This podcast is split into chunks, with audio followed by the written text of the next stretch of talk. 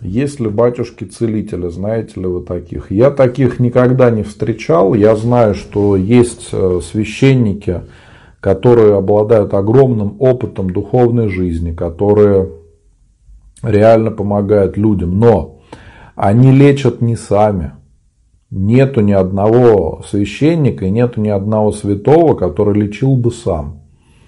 Они все обращаются к Богу, и абсолютно все призывают идти в церковь, участвовать в таинствах, исповедоваться, причащаться, молиться, покаяться в своих грехах. Это очень важно понимать, что никто из святых никогда не говорил, что я тебя вылечу. Они всегда говорили, давай мы вместе с тобой помолимся Богу, и как уже получится. Или говорили, иди в храм, тебе надо исповедоваться, причаститься и покайся в том грехе, который у тебя есть.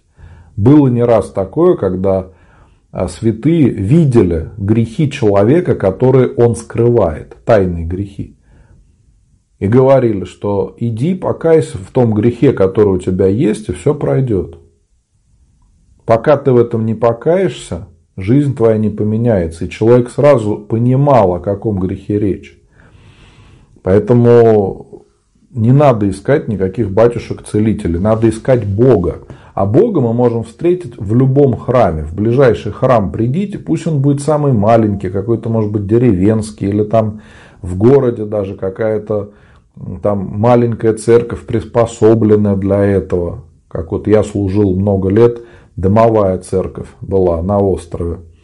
Но самое главное, что Христос присутствует в любом храме. Если мы его готовы там встретить, мы его встретим в любом храме.